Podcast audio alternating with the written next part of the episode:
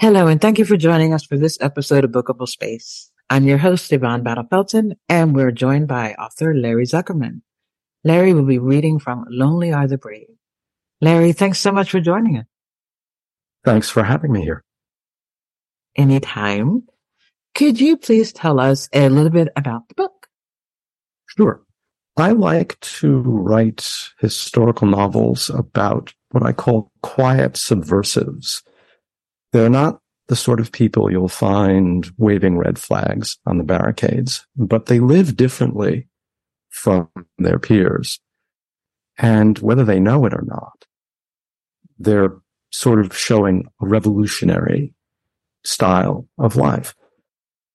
And then as uh, someone whose historical specialty is the First World War, I took my home state, Washington, which was a snake pit of hypocrisy and fear at the end of the First World War in 1919 when this book is set.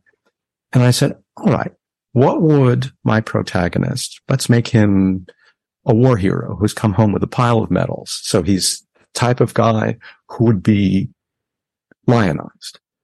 What would make him radical in someone else's eyes? And at first I thought, okay, he gets into, there's a certain amount of labor strife going on. The international workers of the world were organizing mining camps and, and logging camps. I said, no, that's too busy. He's the type of guy who wants to come home and be quiet. So he decides that he's going to become an at-home father to the daughter whose late wife left behind and he turns into a pariah. And he also finds out, here's a rumor, a persistent rumor that the child isn't his. Meanwhile, the wife of his former lieutenant, she's the town timber heiress. She dreams of having a business career, which is not what anybody thinks that she should do. So she too, even though she doesn't know it, is subversive. And of course, these two people's paths will cross. So that's, that's the book. How lovely. Could we have our first reading, please? Sure. Grinning to beat all, dreaming for the thousandth time about his infant daughter and whom she took after, Raleigh Birch exited the Lumberton train and slipped on the last step. As he fell, he thought, survived war, broke my neck coming home. His fingers dropped his baggage, grabbed, found only late April twilight, Landing on one heel, he flung his arms out to plead with gravity, somehow swung his other foot under him just in time. He straightened gingerly, gulped air, heard his pulse pound. Battling still in 1919, five months after the armistice. Mister, you all right? A man called 20 feet up the station plaza. I'm fine, thanks. Raleigh smiled, waved, watched by two other passengers farther up who turned to stare. Behind him, the train clanked into motion. The man who'd hailed him came a few steps closer. You okay? Raleigh gathered his fedora, duffel bag, and a brown paper bundle. Yes, thanks. He waved again, more like a signal to halt. A memory hurtled at him like a meteorite across seven years. High school, junior year, road game, leading off, second inning. He shook his head, startled. The man loped up, faced him, hands on hips. Say, aren't you Raleigh Birch? Yes. Raleigh started walking, wished again he'd paid attention on that stair. The guy, a chubby fellow who smelled of cigar, kept pace. I read about you, Sergeant Birch. Taught those Huns a thing or two, didn't you? Kind of you. He quickened his step. The guy beside him puffed breath, but stayed even. Probably too old to fight and thought he'd missed the chance of a lifetime. I heard about your loss. Raleigh stiffened, threw him a glance, asking for the clemency of silence. My condolences. Very kind of you. By now he was double timing it. Say, the guy said, inhaling hard, aren't you just home from the army? Just now? Raleigh glanced over his shoulder, nodded. Lucky the others had gone. Welcome home. We're all pulling for you. Thanks. See you around. Raleigh, almost running toward solitude, hurtled up Sixth Street.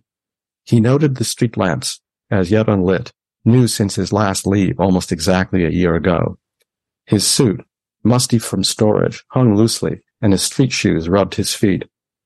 Bowers, Cody Bowers, the lefty pitcher in that game junior year. Raleigh slowed, turned the corner, his eye lighting on sidewalks and sewer drains, also new. Fine drizzle pinpricked his hat brim and shoulders, the mist that cocooned Lumberton much of the year. The damp breeze carried the woody floral scent that proclaimed new life. He filled his lungs and a sweet shudder rose within. He whispered, Genevieve Marie Birch. Speak up there. Give the password. More loudly he offered, Genevieve Marie, drawing out the syllables, testing his right to them. He resumed his march. Bowers. His first at-bat that game, Raleigh had settled into the box and they traded nods like each was saying, I've heard about you. He'd taken two practice swings, waited, and the first pitch sent him sprawling. The breeze shifted, and Chalmers' sawmill near the river tainted the air a stink that Lumberton shrugged off as the price of prosperity. A block over, two women in cylindrical, wide-brimmed hats stared. One called, Mr. Burt, is that you? He kept his head down. Two streets over, one forward, and a dash around a corner brought him home. On the pebbled front walk, he trembled, surveyed the three-bedroom ranch he'd built for Tess. The roof still drained the rain. The window frames looked square. Wisteria overflowed the arbor ten feet from the door. Everything solid, yet a black wreath hung below the knocker. A widower at twenty-three. Raleigh bowed his head, trembled again. Fate and the goddamn army had decided he wouldn't get to comfort Tess on her deathbed. Had she cursed him for his absence? He looked right to his workshop. The rain gurgled sleepily in the downspouts. Next door to his left, a curtain moved in a two-story brick colonial the McLeans hadn't changed. Past his workshop, the clapboard two-bedroom ranch that housed the Nelsons cast a dim light from behind drawn shades. He removed his fedora and knocked on his front door. Couldn't have counted to two before Bonnie opened it, wearing a light blue dress, eyes moist in the foyer light. His sister's gaze registered that he'd come home whole, like she'd worried since the armistice, disbelieving his letters. Her full lips quivered, tireless in expression like their late mother's. Raleigh beamed at her and Genevieve, asleep with her head tucked just beneath her aunt's chin, his breath caught. In a yellow union suit, his daughter's little body expanded and let out air in a blessedly audible way. He now understood why mom had sometimes looked in on him at night, just to know he still breathed. How daunting to give life, only to risk it ending. But Genevieve breathed spectacularly. And what fine, dark hair, tiny fingers curling as she dreamed. She shared the bold birch forehead, Tess's gently rounded ears, a familiar face, yet unique, a wonder. He heard again Bowers's heat smack the catcher's glove. The Louisville crowd went, ooh, and Corey Henderson, the Lumberton starting pitcher, bellowed from the dugout, wait till you come up to bat. Raleigh, lying supine, grasped the dirt with both hands as if to prove he still inhabited earth and got up. He took his time shaking out his cap and placing it on his head, hefting his bat and assuming his stance while his heart beat fit to flee his chest. He sensed his teammate's gaze, asking if he'd bail on the next inside pitch, flail at a curve outside. But Raleigh, though his knees might have wobbled, tipped his cap to Bowers and dug his spikes into the dirt. After the season ended, Coach Dawson told him that was the moment he became a ball player even though he'd hit 347 going into that game, combined average over two years and counting, even though he'd struck out that at bat and must have looked silly doing it. With Bonnie and Genevieve, he might strike out now too and look silly. But he didn't know what to fear about fatherhood, only that he mustn't reveal any, or Bonnie would doubt him just as the soldiers in his squad would have doubted his leadership and themselves had Raleigh ever shown his nerves. So he told himself that life had chosen him for this adventure, special. He dropped his hat, duffel, and bundle and folded his loved ones in his arms. You're home, safe and sound. I'm so glad. Bonnie cried softly. He held her close. Thrilled to see you too, Bon, and that you're okay. You're the best.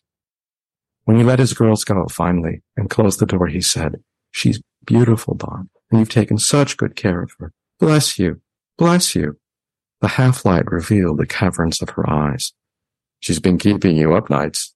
No, not really. His sister never complained. You're swaying like a tree in the wind. Here.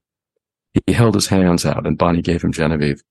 When he rested the baby against his chest, she fussed, and he almost panicked like that fastball would get him this time. But he drew a deep breath, held it, like that would avert trouble, and smiled confidently, as if he'd never imagined that Genevieve would protest, or that he wouldn't find his way with her. And when she quieted, sliding her saliva-wet clammy fingers against his neck, warmth ripped through his arms like he'd triumphed. A first step. Oh, Raleigh, don't you look sweet together? Mom would have been so proud. What other people exacted a price for, Bonnie gave freely. A cord had always bound them together. I don't want to rush you, she said, but we should leave soon. We're having supper at Dad's and I, she giggled nervously, haven't started cooking. The old man might have brewed a storm with himself as the vortex, but maybe she exaggerated. And anyway, Holly wasn't going anywhere. Let's talk a while first, Bon. She nodded, but he'd set her on edge. The bind tightened. As a boy, he'd read an Alexandre Dumas adventure story, The Corsican Brothers, about conjoined twins separated at birth who shared the other's feelings and knew instinctively if danger threatened their sibling. The story had swallowed him whole, and he'd spun elaborate fantasies that brought the Corsican countryside to Lumberton. He'd portrayed himself fighting duels for Bonnie, all victories, or deterring enemies by his rapier wit or sterling character. Like a true knight, he never told her. He looked toward his bedroom, like he somehow expected Tess to come greet him. Bonnie noticed. I'm sorry, Raleigh, about Tess. I did the best I could. Of course you did, Bon. Like always. It was the influenza. She blamed herself for everything short of bad weather, and nothing he said ever changed that. Moving left past the coat rack, he paused by the low oak chest of drawers near the front window. Bonnie flicked on a lamp, which confirmed a guess. A photo in a silver frame stood atop the chest, bordered in black. Tess, dark hair piled high, smirking, head cocked, a familiar pose. What had amused her? Tears started to his eyes. He'd have turned to hide, except Bonnie touched his elbow. That connecting cord. When? He pointed his chin at the photo a week after Genevieve was born, just before Tess got sick. Raleigh nodded, his mouth working like an old man's, trying not to lose his false teeth. His daughter's heartbeat tapped his chest, like she was trying to send him a message, and he closed his eyes, taking her in.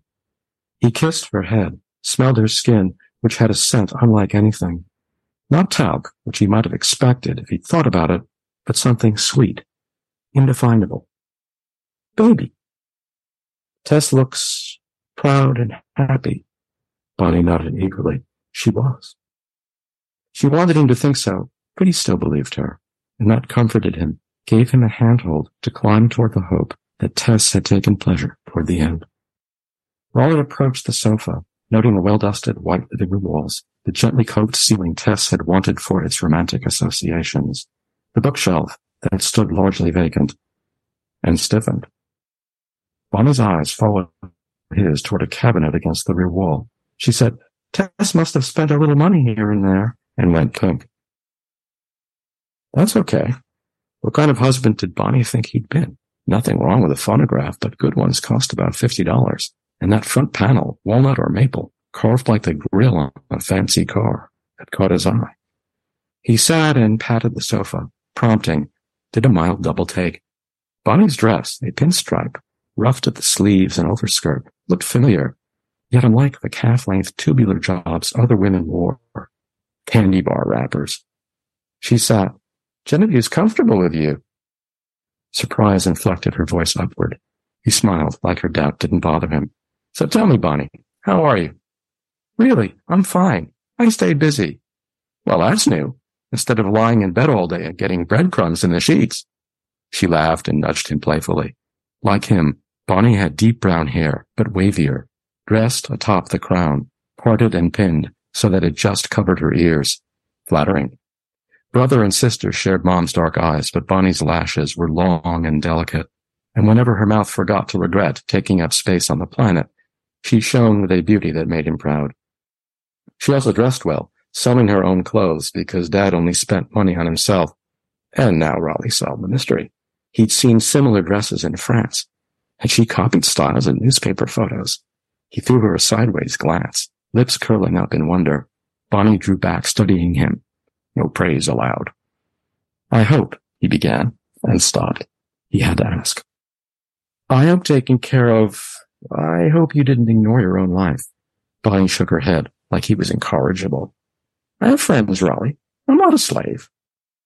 He pictured social outings when she had his child to look after. The cord tugged at a sore spot. Friends?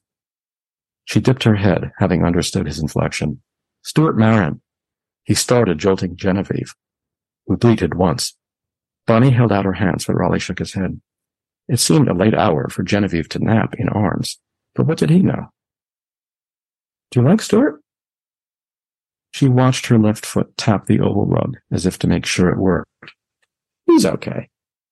Raleigh gave her a soft, cajoling smile. Does Dad have a stake in this? Now, Raleigh, don't say that. He's leaving it up to me.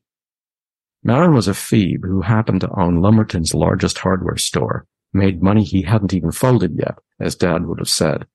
Was the old man pushing her at Marin, or was it her idea? Raleigh, skeptical, wished he knew. Speaking of Dad, she said, shouldn't we go over there? I don't want to, Bon. I'm sorry. Not tonight. But that means I... Her eyes assumed a hunted look, and her head shrank into her neck like a turtle's. Raleigh rested two fingers on her forearm. I'll fix my own dinner, thanks. Just teach me what I need to know about Genevieve. She stared, lips parted. There's no food here, Raleigh.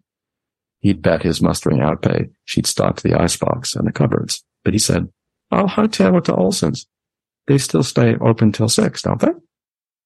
Bonnie's eyes pinched like her insides pained her, and her fingers twisted each other in her lap. We have to go. Dad sprained his knee a few days ago. Raleigh pretended she made sense. Oh, that's too bad. I'll visit him tomorrow. She swallowed, nodded. Her thumb fussed at his sleeve. You know how he gets. Yeah, I know. But please, Bon, just tell me what I need to know and I'll be fine. Would he, though? Or is she hiding trouble with Genevieve? His chest tightened. It'll be, you'll need help with her. Not if you teach me. And you're a good teacher. He watched her for clues. Oh, Bonnie sighed. There are eggs, potatoes, and a few other things. I'll make eggs, hash browns. He waved a hand. Perfect. Cook and hold Genevieve? she asked. At the same time? I'll put her down. Does she have a quid? If not, he'd make one. Well, no, you can use a bureau drawer, but that won't work. Not with her. So that was it. His stomach twisted. Why not? She cries if you lay her down for even a minute, and she doesn't stop. You mean you've been holding her? He pursed his lips. Since February? Not for all that time, but it's been a little while, yes. Is she sick? Bonnie touched his hand. Doc Christopher says no. Some babies are just like that. Well, Bon, he smiled, drawing full breaths again. And they gave me medals. Bonnie shook with laughter, which he watched fondly for the four seconds she allowed herself. I had help with tests, she said, like she'd exaggerated before. Not Dad. Your face looks so funny. No, not Dad. Kay Sorensen, who makes the wheels turn at her father's office, it seems. He hadn't expected that name or his sister's admiration. Well, I'll be, he replied. Odd too that Kay would want a job, but she did like making wheels turn. She's civic minded, Raleigh. Yeah. But when your father owns the sawmill, the timber company, and damn near all the woodlands, and you hold yourself apart, civic minded sounds like self interest. Even so, he owed her thanks, and didn't that sting? Raleigh stood up. I bet you can tell me a lot. Again, her lips parted, eyes pleaded. Why, why can't you come with me? I can teach you another time. Well, I could. He hesitated, hunting the softest phrases. I didn't want to have to tell you yet, Bon, but you, well, I'm not working with Dad anymore. His sister slapped a hand over her mouth. It'll be okay, trust me. But tonight isn't, just got home and what will you do then? Raleigh gave her his best just between us look. Make furniture and sell it.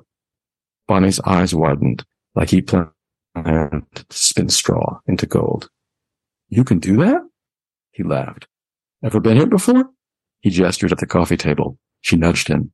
I get the making part. But what about Genevieve? What about her? He kissed the top of his daughter's head. Tonight. How will you manage? Her foot tapped again. Raleigh grinned amiably. That's why I need you, Bon, to teach me. She studied him. You really mean? His smile turned knowing. She hadn't wanted to show her doubts, yet had anyway. Sure. Give it a try. And, he added, Genevieve is my child. So what's wrong with it? Bonnie shook her head like he was incorrigible again and jumped up. Just a sec. From the small table beside the sofa, she grabbed a white cloth with pink stitching, a sling. She hung it over his shoulder and helped position Genevieve inside so deftly, supporting her head, he noticed, that the little girl never woke. You made this, didn't you, Bon? She nodded shyly, but she said, let me show you stuff. In the kitchen. He rose, looking around at the house he built for Tess and himself to live in till they grew old together, raising their children, sanding down one another's rough edges, taking pleasure and richness from their common grain. Did I keep the place right for you? Bonnie asked. Oh, Bon, it's heaven. What he dreamed of coming home to, where each breath filled him with domesticity rather than that, the decay and poison and stench of war. Just what I needed. And Genevieve, too. Bonnie lit up like he'd given her a gift and left for the kitchen. Raleigh lingered and closed his eyes, running his fingertips over the plaster he'd troweled onto the wall, sensing the occasional rough amid the smoothness, savoring his chance to appreciate both. He was home. Oh, lovely. So we did it differently this time. Um, no, not yet. I think what I'm going to do, because usually I would do a um, a question and then a three to five minute reading and then a question and then a three to five minute reading. But this time we did it differently. So we had, um, kind of one question and a lot of reading. And I feel like we could have listened to you read like for the rest of the night. It just feels like it's so, um, immersive. But so what I'm going to do is I'm going to ask my other questions and then, um, going to ask you for a final five minute reading. And in that way we'll, at least get like a little flavor of where you want us to to end with. But so one okay. of my questions is, is like usually I I'm fascinated with 1919, but really for like for selfish reasons because my grandmother was born in 1919. So I'm curious for you. You researched 1919. The book is set in 1919. And so Raleigh, he comes home from the war. He's a, he's a widow and Kay is married to a man. And I was thinking, so she might wish she was a widow, but she's not. So um, he comes home, and then all these restrictions and changes kind of come with him. And I'm just really curious about the sort of research that you did to write the book and bring 1919 and both, you know, such different characters to life.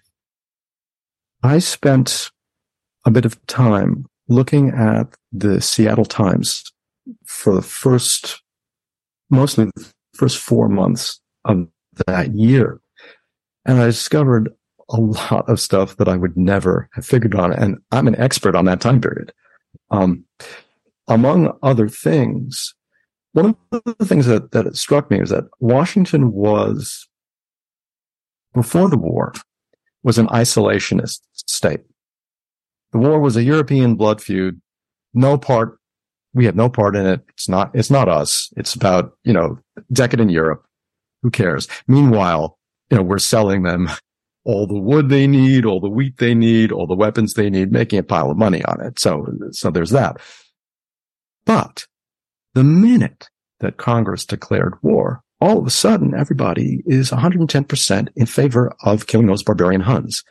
And the really interesting part about that is that the reason that wound up being the popular one was to protect American womanhood from the barbarian Hun.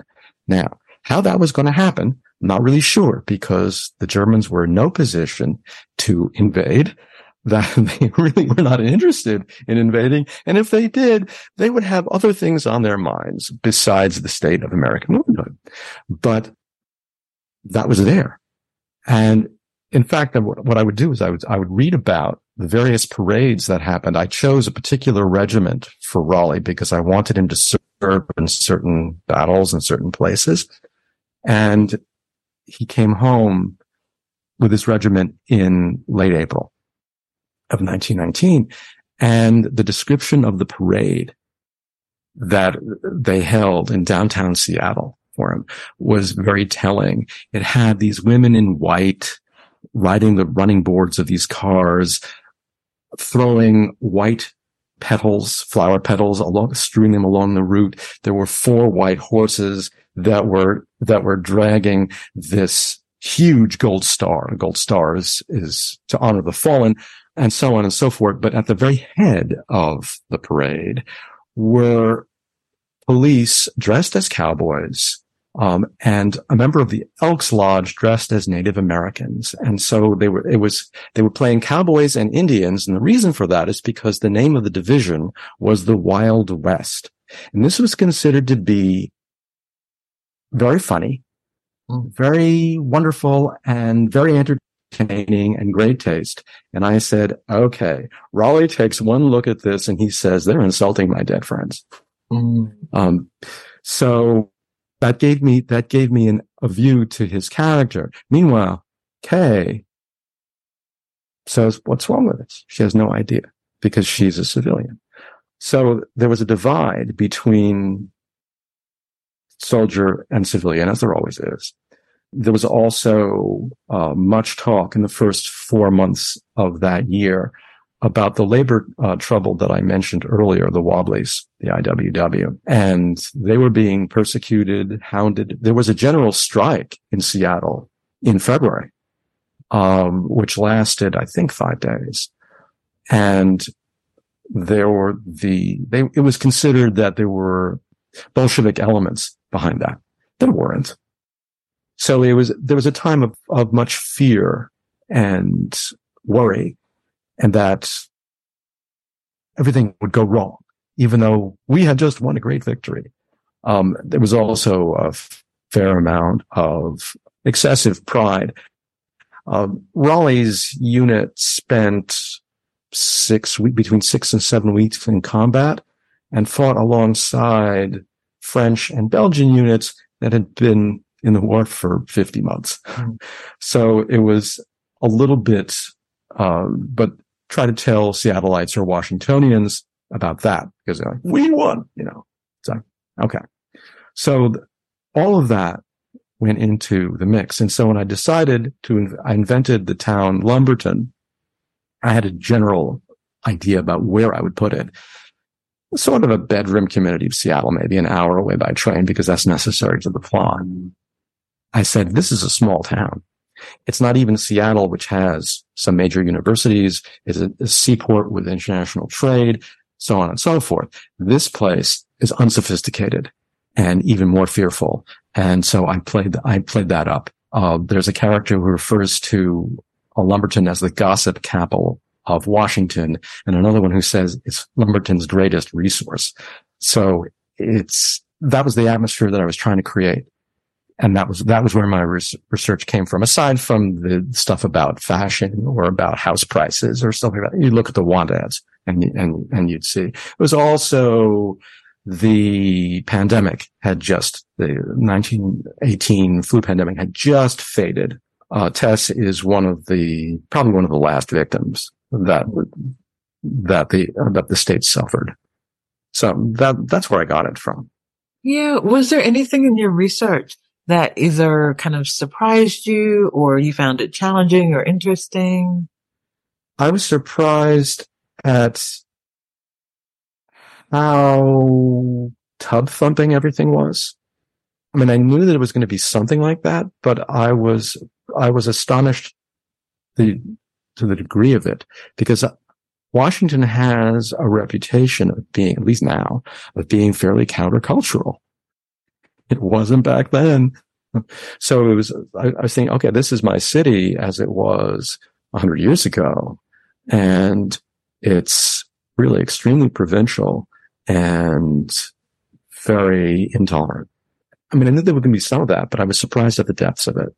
That was, that was one thing. Wow. So could we have our final three to five minute reading, please. At dusk, Kay Chalmers Sorensen drove the Hupmobile to the station as the lyrics to There's a Long, Long Trail wound through her head. Nights are growing very lonely. Days are very long. She hummed the melody, reveling in Harry's phone call from Camp Lewis that afternoon. Can't wait to see you, kid, he'd said, nearly crooning. Even the misting rain had let up just in time. Things would be different between Harry and her. A fresh start. I'm a growing weary only, listening for your song, she sang. When she parked, though, activity drew her eye, and the song in her heart died. A crowd had gathered beneath the platform roof, which included Dad, of all people. Normally, Kay would have taken pride that he outshone everyone there, with his thoughtful mien and graying chestnut hair cropped close, like Caesar. But right then, she doubted both his thoughtfulness and the company he kept. Mayor Henderson, glassy smooth like the expensive silk ties he favored, puffed a cigarette as though he'd invented tobacco. The mayor had long arms and loved expansive gestures. His free hand sketched a mid-air mural. Beside him, leaning forward like he'd found a conversation to invade, George Reynolds cocked his head, which resembled a lumpy, half-peeled potato. A banker, he wore his patriotism on his sleeve. Many people quailed before him, including his daughter Clarissa, Kay's close friend. Harry must have made more than one telephone call. The Lumberton Bugle had even sent its top reporter, a sandy-haired, bow-tied braggart, whom wise Lumbertonians avoided, and a reedy, twitchy photographer who loved a camera and tripod. The worst part? Dad had known, yet hadn't thought to tell her. Kay bowed her head over the steering wheel, asking for strength. After a few seconds' privacy, she emerged, smiling from the Hupmobile, glad for the wide running board, which allowed a graceful entrance. Ronald Gustafson, the reporter, doffed his hat and held out his hand, like she had not Rainier to climb, not a six-inch platform. With another smile, she declined and tried to pass by, but Mr. Gustafson blocked her. How rude. She cut him a puzzled glance, but he'd readied his pad and pencil. Good evening, Mrs. Sorensen. I was hoping you'd care to make a statement about your husband's return. What did he want her to say? How tickled she was that Harry had survived the war? Honestly, Lumberton deserved a better newspaper than the Bugle and a smarter scribe than Ron Gustafson. Naturally, I'm delighted, Mr. Gustafson, and I'm glad Harry played his part in our country's victory. The reporter waited, but when she remained silent, said, Thank you, Mrs. Sorensen. Does his homecoming mean you'll stop working for Chalmers Timber? The lights in the platform roof made her blink. She lowered her gaze. That's a personal question, Mr. Gustafson, between my husband and me. And she moved past him, or tried to. But again, he blocked her, and this time he couldn't have missed her annoyed expression. Let me by, please. I would like to speak to my father. The reporter hesitated, but no Lumbertonian ignored Martin Chalmers, so Mr. Gustafson yielded. Only after Kay walked past did she grimace at having borrowed Dad's power, like her own voice didn't work just fine. Before she could reach him, the train's approach set the delegation scurrying. Dad, Claire Henderson, and Mr. Reynolds stood to one side, while the photographer, settling his tripod, took up the other. Ron Gustafson got in his way. Where did that leave Kay, the hero's wife? No choice but to walk between the two groups, ignore her father's and Mayor Henderson's belated invitations to join them, and advance toward the incoming train. Since she now impeded the photographer, he pleaded with her to move, which she also ignored. Harry stepped off the train, dashing his crisp lieutenant's uniform, buttons and belt agleam. He flashed his electric grin and his emerald eyes, which she'd fallen for as a University of Washington sophomore, fixed on her in the near dark. Two other passengers, a man and a woman, gawked, but Kay didn't care. She flung herself into Harry's arms, earning a cheer. She tensed. What if he didn't respond? But she'd banked on Harry's sense of drama, which he vindicated, shielding her face with his hat and kissing her, if quickly. Kay squeezed him and stepped back. I'm so proud of you, she said. He smiled, but, though his lips moved, he didn't reply. Kay rested her hand on his arm to reassure him, but he looked away, and she disengaged. The couple watching never moved, like they'd bought tickets to a show. Mrs. Sorensen, would you please stand next to your husband? The photographer asked. Kay complied. Hold it, please. A flash exploded, blinding her. Now, one of the hero by himself, the photographer said, and Kay retreated. The train rattled away, emitting coal smoke. This time, Kay turned her head and closed her eyes just before the flash. The welcoming committee swept past her like retreating waves marooning a rock on a beach. Now the spectators left. Welcome home, Lieutenant Sorensen, declared Mayor Henderson. You've done Lumberton and our country proud. He shook Harry's hand. As the others took their turns, the reporter fired questions at him. Lieutenant Sorensen, what do you think our greatest task is in Reconstruction? What role do returning veterans have in our society? What do you think of the un-Americanism in our country? To these and more, Harry answered fluidly, as if he'd prepared. That struck Kay as odd, but so did the questions. Harry held no elected office, nor did he even hail from Lumberton. He practiced law in Seattle, his birthplace, and had moved to Lumberton on their marriage. Yet he sounded as if he'd brought a soapbox home from France. Lieutenant Sorensen, what are your plans? For us to leave so that he can become reacquainted with his lovely bride, said Mr. Reynolds. The mayor, photographer, and reporter chuckled. Kay's face flamed, and Dad said sharply, George, which only underlined the crude remark. Harry just stood there, grinning. It hit her. Harry was running for office. The men greeting him, leading Lumberton Republicans, planned to endorse him. Lieutenant Sorensen, what do you think about the key problems facing us today? And isn't it a coincidence that we're all here to meet your train? God knew Harry was born for politics. Looks, charm, a legal practice, the gift of gab. But if he ran for office, Mrs. Sorensen couldn't keep the job she'd talked her father into giving her when his previous secretary had left to get married, and which had sparked Kay's dreams of a business career. Sit on civic-minded committees or run clothing drives, as she'd done during the war, anything to reflect well on her candidate husband. Harry hadn't even bothered to share his ambitions with her, yet tomorrow's bugle would carry the story. She caught herself wishing he hadn't come home yet, and her face warmed again. What a disloyal wife she was. Yet the scene underlined a notion she'd wrestled with ever since penciling Harry's homecoming on her calendar. Men made war and money and received parades and praise. Some even got statues. Women made homes and children and got pats on the head, if that. Kay's heart raced as if a steel door were swinging shut on her and she'd never escape. One more question, please, Lieutenant Sorensen, Ron Gustafson pleaded. Kay stopped breathing. Sure, Harry said. He enjoyed the attention, and why not? Kay bit her lip. She'd have denied him his sunshine for selfish purposes. Disloyal indeed. Wasn't Sergeant Roland Birch in your regiment? The reporter asked. Kay perked up. Trouble dodged. Not just that. He led a squad in my platoon. Capable soldier. Capable? No one but Kay noticed Dad's puzzlement. He wasn't on the train, Gustafson said. Do you know if he left Camp Lewis? I'm sorry, Ron, I don't. Harry barely knew Gustafson, if at all, unless Kay had come late to that party too. Any comment regarding his war record? The reporter asked. Extraordinary. Harry smiled. Kay thought he'd recovered, and the men chuckled. But Harry went on, if a bit hot-tempered.